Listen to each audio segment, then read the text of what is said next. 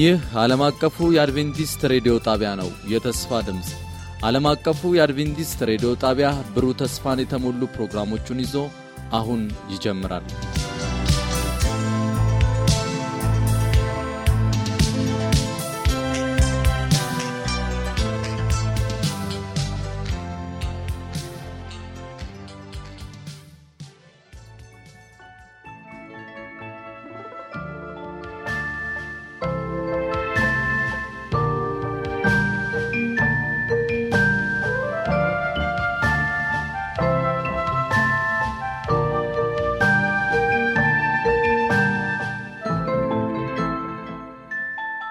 ሰንብታችኋል? ክቡራትና ክቡራን መደበኛ የሬዲዮ ፕሮግራማችን ተከታታዮች ዛሬም እንደ ወትሮ ሁሉ ሳምንታዊ የጤና መሰናዷችንን ይዘንላችሁ ቀርበናል። አብራችሁን እንድትቆዩ እንጋብዛለን።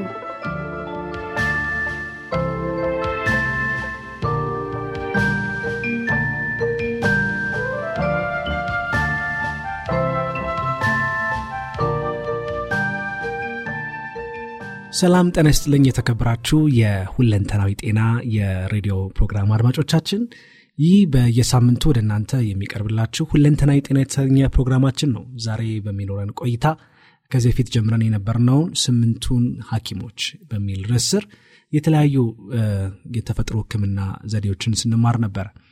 ዛሬ ደግሞ ቀጣዩን ይዘን ቀርበናል። ፕሮግራሙን ይዤ የቀረብኩት እኔ ገለተው ገመቹ ነኝ። አብራችሁ እንድትቆዩ በታላቅ አክብሮት እንጠይቃለን። እንደተለመደው ፕሮግራማችንን በጸሎት እንከፍታለን። እንጸልይ።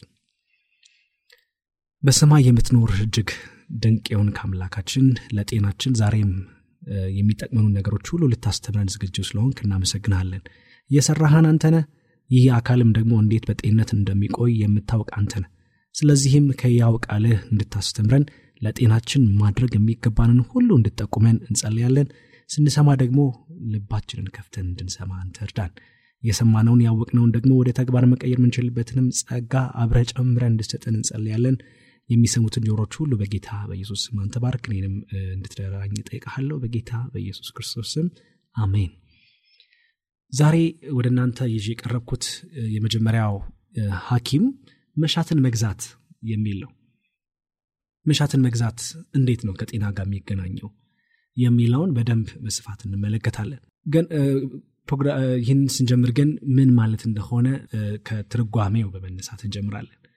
መሻትን መግዛት ወይም ራስን መግዛት ማለት ከራስ ወዳድነት በመራቅ መልካም የሆነውን በመጠኑ መጠቀምና ጉዳት ያለውን ደግሞ ፈጽሞ አለመጠቀም ማለት ነው። ሁለት ነገሮችን በውስጡ የያዘ ሀሳብ ነው። የመጀመሪያ መልካም የሆነውን በመጠኑ መጠቀም የሚል ሲሆን ጉዳት ያለውን ወይም አካልን የሚጎዳ አእምሮን የሚጎዳ መንፈሳዊ ሕይወትን የሚጎዳ ማንኛውም ነገር ፈጽሞ አለመጠቀም ማለት ነው። እንግዲህ ምን ምን ነገሮችን እንደሚያጠቃልል በትምህርታችን ውስጥ እየዳሰስን የምናየው ይሆናል ማለት ነው። በመጠን መጠቀምን በየዕለት የህይወት ልምምዳችን ማለትም በምንበላው፣ በምንጠጣው፣ በምንሰራው ተማሪዎች ስንሆን ደግሞ በምናጠናው በምንለብሰውና በእንቅልፋችን ሁሉ ልንተገብረው የሚገባን ነገር ነው። እንግዲህ ክፉን እምቢ መልካሙን ደግሞ በመጠን ማድረግ የሚለውን ሀሳብ ተመልክተናል። በሁሉም ነገር ራስን ወይም መሻትን መግዛት አስፈላጊ ነው። ይህንን ጉዳይ አስመልክቶ በጣም በርካታ ሰዎች የተለያየ ሀሳብ ሰጥተዋል። ለምሳሌ ጆን ሚልተን የተባለ ሰው ምኞቱን ወይም ፍላጎቱን የሚቆጣጠር ልጓም ያለው ሰው ከንጉስ በላይ ነው ይላል። እንግዲህ በደንብ በስፋት በኋላ ላይም የምንዳስሰው ይሆናል። ትልቅ እና በጣም ወሳኝ ከሚባሉ ነጥቦች አንዱ ነው። እንዲሁ አንድ በሰማያዊ ስፍራዎች ከሚል መጽሐፍ ገጽ 194 አንቀጽ 3 ላይ መሻትን አለመግዛት በሰው ለሚታወቅ ማንኛውም አይነት የግብረገብ ክፋት ሁሉ መሰረት ነው ይላል። እንግዲህ ጤና የሚለውን ነገር ገና በዚህ ፕሮግራም መነሻ ላይ አንስተን ነበር። የአካል የመንፈስ፣ የአእምሮ ውህደት ነው። እንዲሁም ማህበራዊ ጤንነትንም በውስጡ ያቀፈ ነው። የዓለም የጤና ድርጅት ጤናን የሚገልጽበት መንገድ ከህመምና ከበሽታ ስሜት ነፃ መሆን ብቻ ሳይሆን ሁለንተናዊነትን የተላበሰ ነገር ነው። ስለዚህ ይህ የገብረገብ ክፋት ሁሉ መሰረት ሊሆን የሚችል ነገር ነው ማለት ነው ከራስም አልፎ ከአሜሪካ ቀደምት መስራቾች ከሚባሉት አንዱ ቤንጃሚን ፍራንክሊን የተባለ ሰው ስለ መሻትን መግዛት ያለውን እስቲ ላንብብላችሁ።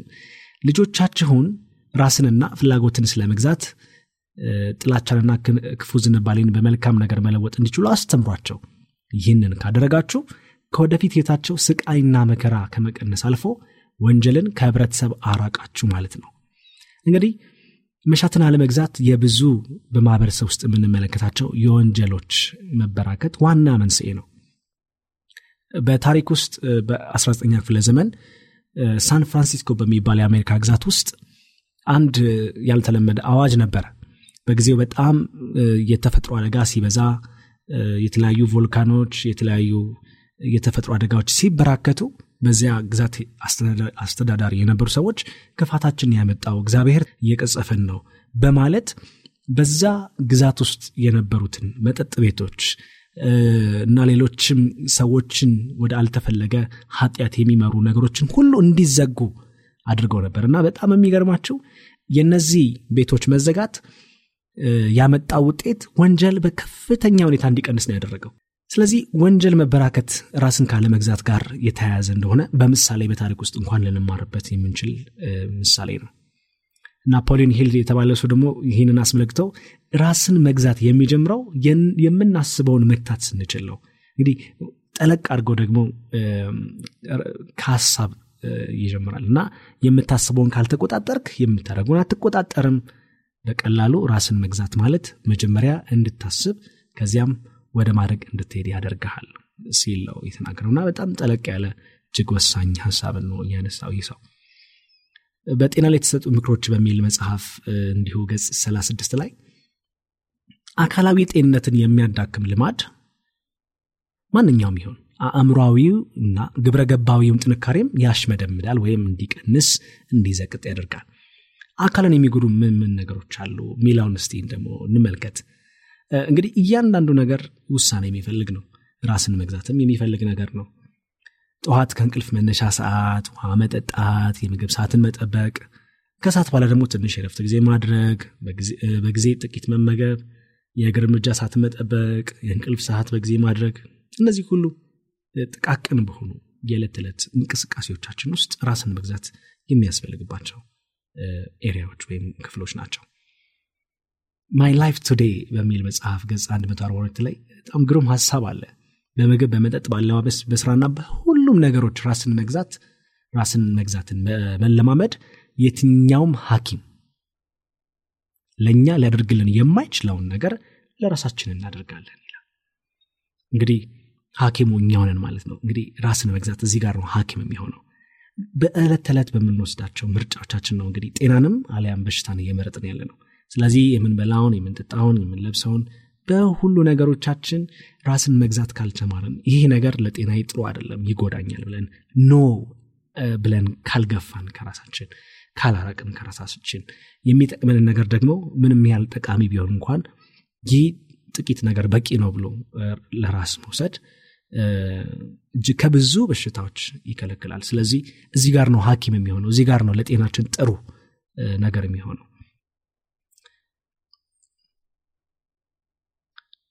የምግብ ፍላጎትን የመቆጣጠር ኃይል የሺዎችን ጥፋት የሚወስን ጉዳይ ይሆናል። በዚህ ነጥብ ላይ ድል መንሳትን ከቻሉ ሌሎች ፈተናዎች ሁሉ ላይ ድልን ለመቀራየት የሚያስችል የሞራል ወይም የግብረ ገብ ኃይል ይኖራቸዋል። ነገር ግን ለመሻት ባሪያ መሆን ባህሪ ፍጹም እንዳይሆን ያደርጋል።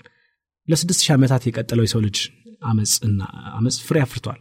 ይህም በሽታ ስቃይና ሞት ናቸው ይላል እና ይህ ሁሉ አሁን ዛሬ የምንመለከተው በሽታ ስቃይና ሞት ሌሎችም ደስ የማያሰኙ በምድር ላይ የምናያቸው ነገሮች ሁሉ መነሻቸው መሻትን አለመግዛት ወይም በዋናነት ደግሞ የምግብ ፍላጎትን አለመቆጣጠር ነው።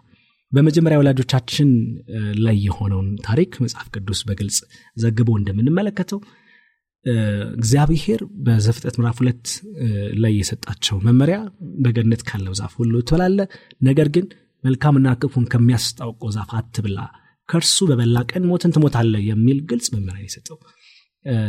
ነገር ግን ምዕራፍ ሶስት ላይ ደግሞ ሄዳችሁ በምትመለከቱበት ጊዜ አምስቱም የስሜት ህዋሳቶች የሔዋን ማለት ነው ተግባር ላይ ሲውሉ ትመለከታላችሁ። ያ ራስን አለመግዛት መሰረት ተደርጎ ሊወሰድ ይችላል።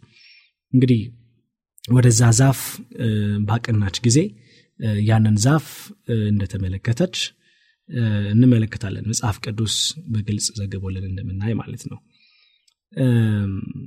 ከሴጣን ጋር ንግግር ካደረገች በኋላ እንግዲህ ያንን ዘፍጠት ምዕራፍ 3 ቁጥር 6 ላይ ሴቲቱም ዛፉን ለመብላት ያማረ እንደሆነ እንግዲህ ዛሬ አማርኛ የምንላቸው ነገሮች በጣም በርካታ ናቸው። ለጤናችን የሚጠቅሙ ናቸው ወይ እንግዲህ ሁላችሁም ራሳችሁን መጠየቅ ይገባቸዋል እንግዲህ ቁጥር ስድስት ላይ ያለውን እንደገና ለመብላቸው ሴቲቱም ዛፉ ለመብላት ያማረ እንደሆነ ለአይንም እንደሚያስጎመጅ ይህ ነገር አስጎመጀኝ ይህ ነገር አማርኝ የምንለው ነገር እንግዲህ እንደምንመለከተው ብዙ ነው። ለጥበብም መልካም እንደሆነ አየች ከፍሬውም ወሰደችና በላች። ደግሞ ራሷ ጋር ብቻ አልቀረም ለባሏም ደግሞ ሰጠችው እርሱም ከእርሷ ጋር በላ። እንግዲህ ከራሷም አልፎ ባለቤቷን አዳምንም ሁሉ የጎዳ ሰባይ ዘርን ሁሉ ያጠቃው ይሄ የኃጢአት በሽታ ከዚህ ከኃጢአት ጋር ደግሞ ተይዞ የመጡት በሽታዎች ስቃይና ሞት ሁሉ መነሻ ምክንያታቸው የሚያስጎመጅ የሚመስለውን ነገር ወስዶ መመገብ ነው እና የምግብ ፍላጎትን አለመቆጣጠር ነው። ደስ የሚያሰኘኝ ይህንን መልክት ሳስተላልፍላችሁ እናንተም ስትሰሙ ክርስቶስም ይህንን የምድር ጉዞ በሚጀምርበት ጊዜ በምድረ በዳ አርባ ቀን እንደቆየና ከዚያም በኋላ በሰይጣን በኩል የቀረበለት ፈተና ያው ተመሳይ የሆነ ፈተና ነው። ያም የምግብ ፍላጎት ላይ ያነጣጠረ ነው። አርባ ቀን ጾሞ ከጸለየ በኋላ እንግዲህ በሰይጣን በኩል የቀረበለት ፈተና ሁሉ ድንጋዩን እንጀራ አድርጎ እንዲመገብ ነው። የምግብ ፍላጎቱን እንደገና እንዲያረካ ነው። ነገር ግን አዳኛችን ትልቅ የሆነ ድል ድል ለሁላችንም ሊሆን የሚችል ድል አድርጎልናል። ያም የምግብ ፍላጎትን በመቆጣጠር ተጽፏል። ሰው በእንጀራ ብቻ አይኖርም። ሉቃስ ወንጌል ምዕራፍ አራት ላይ እናገኘዋለን። ማቴዎስ ወንጌል ምዕራፍ አራት ላይም ተዘግቦ እናገኛለን። የምግብ ፍላጎትን በመቆጣጠር ለሰይጣን ፈተና እጅ ሳይሰጥ ድል እንዳደረገ ያ ድል ደግሞ ዛሬም ለእኛ ትልቅ ተስፋ እንደሆነ እናያለን። በዋናነት ግን እንድንገነዘበው የሚያስፈልገው ነገር ቢኖር አድማጮቻችን የምግብ ፍላጎት አለመቆጣጠር የብዙ ችግሮች የኃጢአት ሁሉ መሰረት ነው ማለት ነው። ዛሬ ለምንመለከታቸው ችግሮች መረን በሌለው ፍላጎት ለተዘፈቁት ሁሉ ዛሬ ፍጽምናን መቀዳጀት የማይቻል ይሆንባቸዋል ከባድ ነው። እንግዲህ ለወንጀል መበራከቱ ዛሬ በተለያዩ በቴሌቪዥኖች በሬዲዮዎች በአለማችን ላይ እንግዲህ ቁጥር ወሰን የሌላቸው በጣም በርካታ ወንጀሎች ይፈጸማሉ።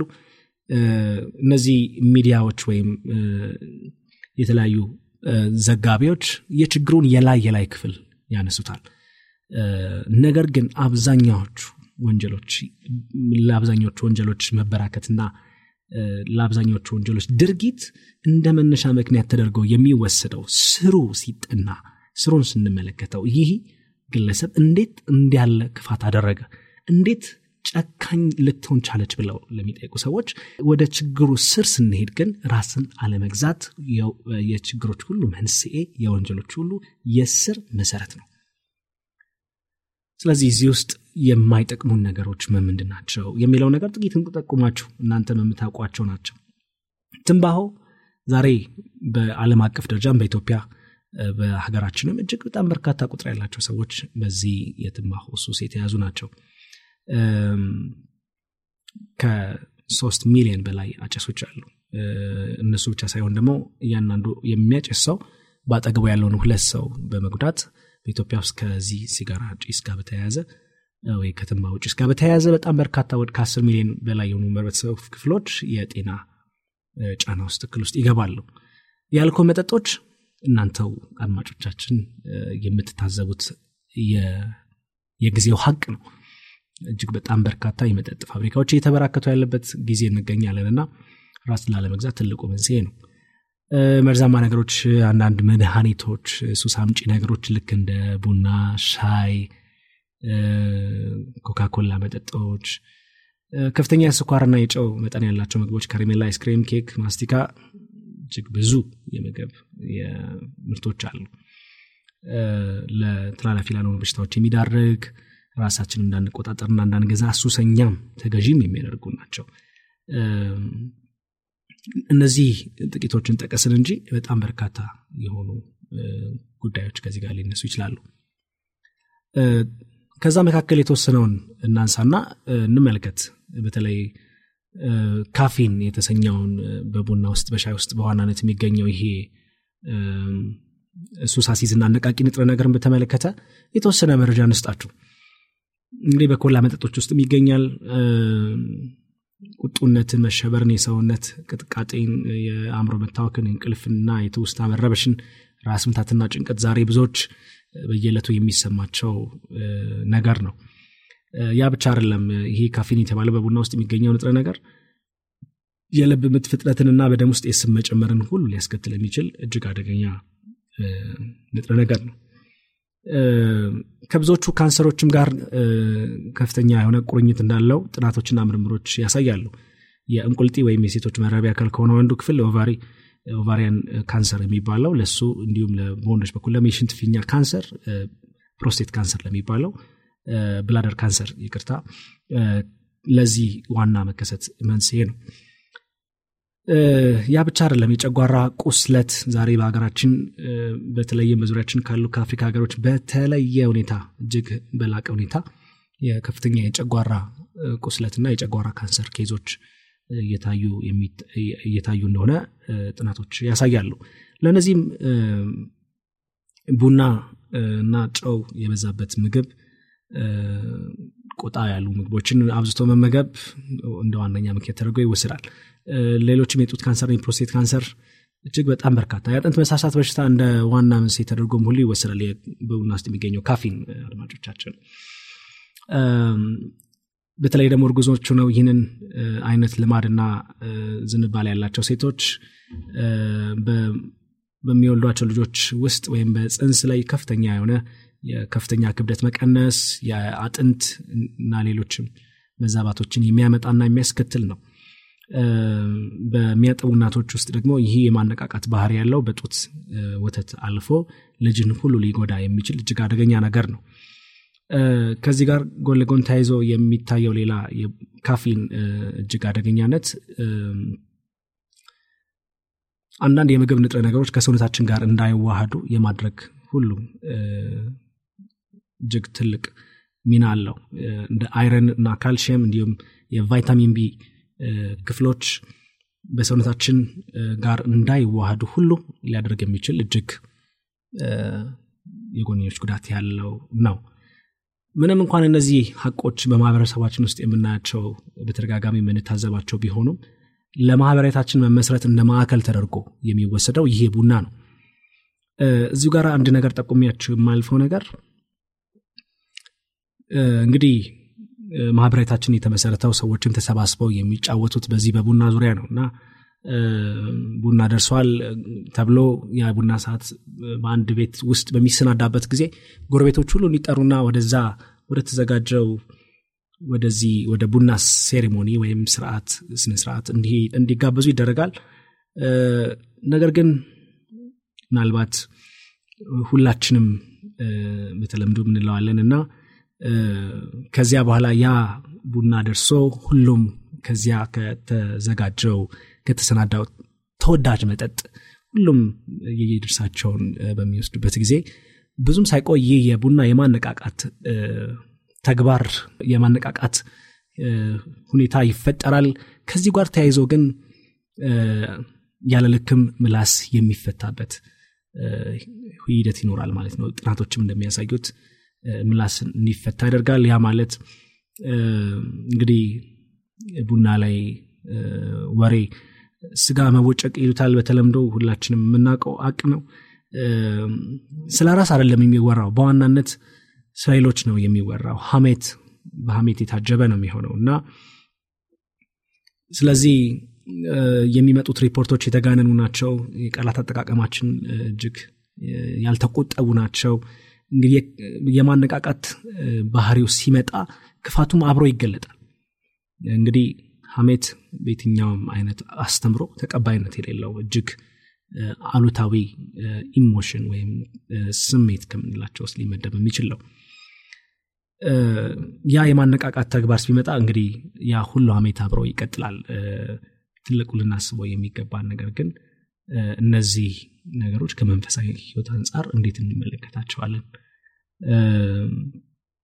መጽሐፍ ቅዱሳችን ግልጽ ነው። ማቴዎስ ወንጌል ምዕራፍ 25 ላይ የቀረበልን አንድ ነገር ቢኖር ቁጥር 45 ላይ ማቴዎስ ወንጌል ምዕራፍ 25 ቁጥር 45 ላይ እውነት እላችኋለሁ ከሁሉ ከሚያንሱት ከነዚህ ለአንዱ ስላደረጋችሁት ለእኔ ደግሞ አላደረጋችሁም ብሎ ይመልስላቸዋል እንግዲህ ከላይ ደግሞ ስንመለከት እነዚያ ጻድቃንን ከሁሉ ከሚያንሱ ከነዚህ ለአንዱ ያደረጋችሁትን ለእኔ ደግሞ እንዳደረጋችሁት እቆጥረዋለሁ ሲል እናያለን።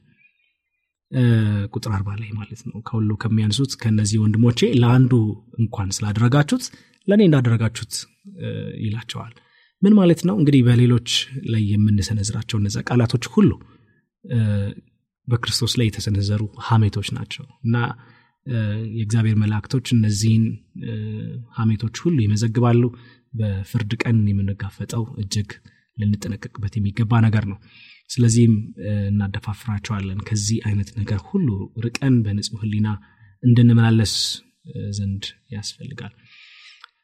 ጥቂት ነገር ጠቁመናችሁ የምናልፈው ምንም እንኳን ካፊን በዋናነት በቡና ውስጥ ቢገኝ ቢሆንም ከዚሁ ጋር ተመሳሳይ effect ያላቸው ወይም ተጽዕኖ የሚያመጡ በሻይ ውስጥ tannin የሚባል ንጥረ ነገር አለ። ይህም ጨጓራን የሚለብልብ የምግብ መፈጨት ሂደትን ጣልቃ እየገባ ከመፈጨት የሚያገድ ነው። በቾኮሌትና ሌሎችም መሰል ጣፋጭ ነገሮች ውስጥ ደግሞ ቴዎብሮማይን የተሰኘው ከካፊን ጋር ተቀራራቢ የሆነ ጎጂ ንጥረ ነገር አብሮ ይገኛል።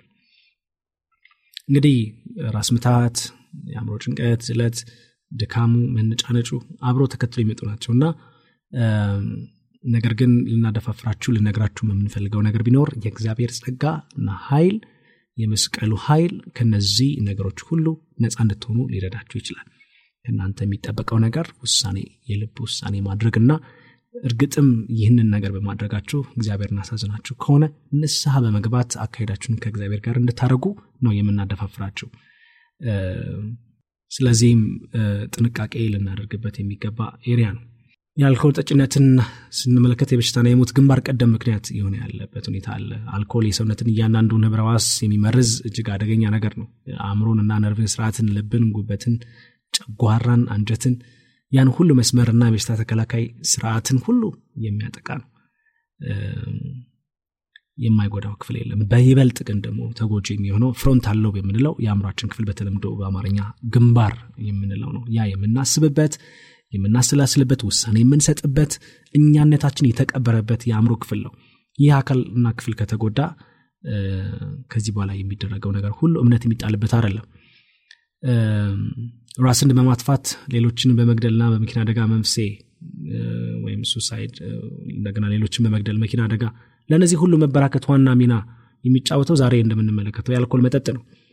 Ministry Healing የፈውስ አገልግሎት ገጽ 338 ላይ በየአመቱ በሚሊዮኖች ሊትር ሊሰፈር የማይችል መርዛማ አልኮል ይጠጣል። በሚሊዮን የሚቆጠሩ ዶላሮች መስቅልቅልነትና ድህነትን በሽታንና መፈራረስን ሴሰኝነትና ወንጀለኝነትን ሞትን ለመግዛት እየዋሉ ይገኛሉ።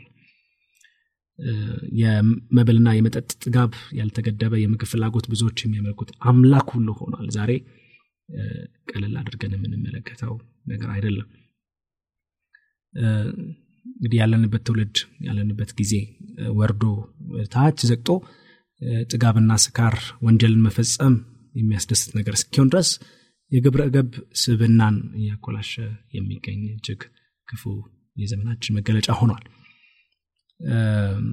እንግዲህ ከመጠን በላይ መብላትም ሆነ እንግዲህ እዚህ ጋር እንድታስተውሉ የምንፈልገው ነገር ከመጠን በላይ መብላትም ሆነ አልኮል መጠጣት ሁለቱም አእምሮን የማደንደን ባህሪ ስላላቸው ስንኩል ምርጫንና ስህተተኛ የሆነ ፍርድን እንዲከተሉ ያደርጋል። ንጹህ ካልሆኑ የስጋ ምግብና ጎጂ ከሆኑት እጽዎች አልኮል ሲጋራ ካፊ ንጥረ ነገር በውስጣቸው ከያዙት ሻይ ቡና ኩላ መጠጦች ፈጽሞ ልንቆጠብ ይገባል።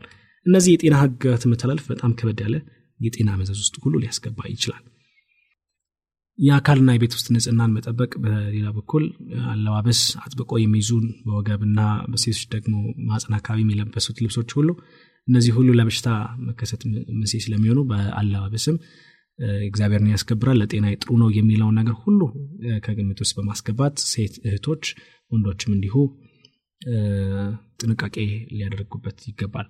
በዚህ ጉዳይ ተመልሰን ሰፊ ትምህርት የምንሰጣችሁ ነው የሚሆነው አርስቶትል ታዋቂው ፍላስፋ ፍላጎቱን የሚያሸንፍ እንደ ጀግና ቆጥረዋለው ጠላቶቹን ከሚያሸንፍ ይልቅ አስቸጋሪው ራስን ማሸነፍ ነው ሲል የገለጸው። ስለዚህም ዛሬ የምንመለከተው እጅግ አስከፊ ሁኔታ ራስን ካለመግዛት የመጣ ነው። ረዥም እድሜ ሲኖሩ የነበሩት የሰው ዘርም ሆነ በምድራችን ላይ የምናያቸው እጅግ በጣም በርካታ እንስሳቶች ዛሬ ራስን ካለመግዛት በእድሜም ሆነ በቁመት እየቀነሱ እየቀነሱ እየመጡበት ሁኔታ አለ። የሰውን ዘር ታሪክ በመጽሐፍ ቅዱስ ውስጥ ማጥናት ለዚህ በቂ ነው ራስን መቆጣጠር በተቃራኒው ለአእምሯዊ ጥንካሬና ለመንፈሳዊታ በጣም አስፈላጊ ነው አስፈላጊ ነው። በዚህ ሁሉ መካከል ግን የእግዚአብሔር ጸጋ ስለሚያግዘን ማድረግ የሚገባንን ሁሉ በቆራጥነት ማድረግ ይገባናል። ስለዚህም መልእክታችንን ወደ መጨረሻ ስናመጣ ሻትን በመግዛት ጤናማና የድል ህይወትን መቀዳጀት እንድንችል እግዚአብሔር ይርዳን ነው የምንለው። ስለዚህ የስማችሁት መረጃን ከግምት ውስጥ አስገብታችሁ ወደ ጸሎት እንድትሄዱ ነው የምናደፋፍራችሁ። እኛም ስለዚህ ጉዳይ የምንጽልላችሁ ይሆናል። ፕሮግራማችንን በጸሎት እንጨርሳለን። በሰማይ ያለ እግዚአብሔር አምላካችን በዚች በጣም አጭር በሆነች ጊዜ ውስጥ ራስን መግዛት ምን ያህል ጠቃሚ እንደሆነ ስላስተማርከን እናመሰግንሃለን። አምላካችን ከምንም ነገር ነፃ እንድንሆን አንተንም በንጹህ ህሊና እንድናመልክ ትፈልጋለህ እኛ ግን በአንድም በሌሎችም ልማዶች ውስጥ ተይዘን ያለ ነው። ነገር ግን ያንተ ጸጋ እና ኃይል የመስቀልህም ሞት ከነዚህ ሁሉ ነገሮች ነፃ ስለሚያደርገን እናመሰግንሃለን። አምላካችን ሆይ በዚህ ሰዓት በተለየ ሁኔታ እንጸልያለን። ይህንን መልእክት ያዳመጡ በተለያየ አይነት ምሻትን አለመግዛት ልማድ ውስጥ ተይዘው ያሉ በመጠጥ ይሁን በመብል ወይ ባለባበስ ወይም ሌሎችም ቁጥር ስፍር በሌላቸው ነገሮች ተይዘው ያሉት ወንድና ሴት ልጆችህን ሁሉ አምላካችን በምድር ስትንቀሳቀስ ነፃ እንዳወጣ ዛሬም ነፃ እንድታወጣቸው ዘንድ እንጽልያለን ይህ የምንሰማው እውነት ለበረከት እንዲሆንልን እንማጸናሃለን። ስለምታስችለን ስለምታስረሳን ስለምታስተወን በነፃነትም እንድንኖር ስለምታደርገን እናመሰግንሃለን። በጌታችን በክርስቶስ ኢየሱስ ስም ጸለይን። አሜን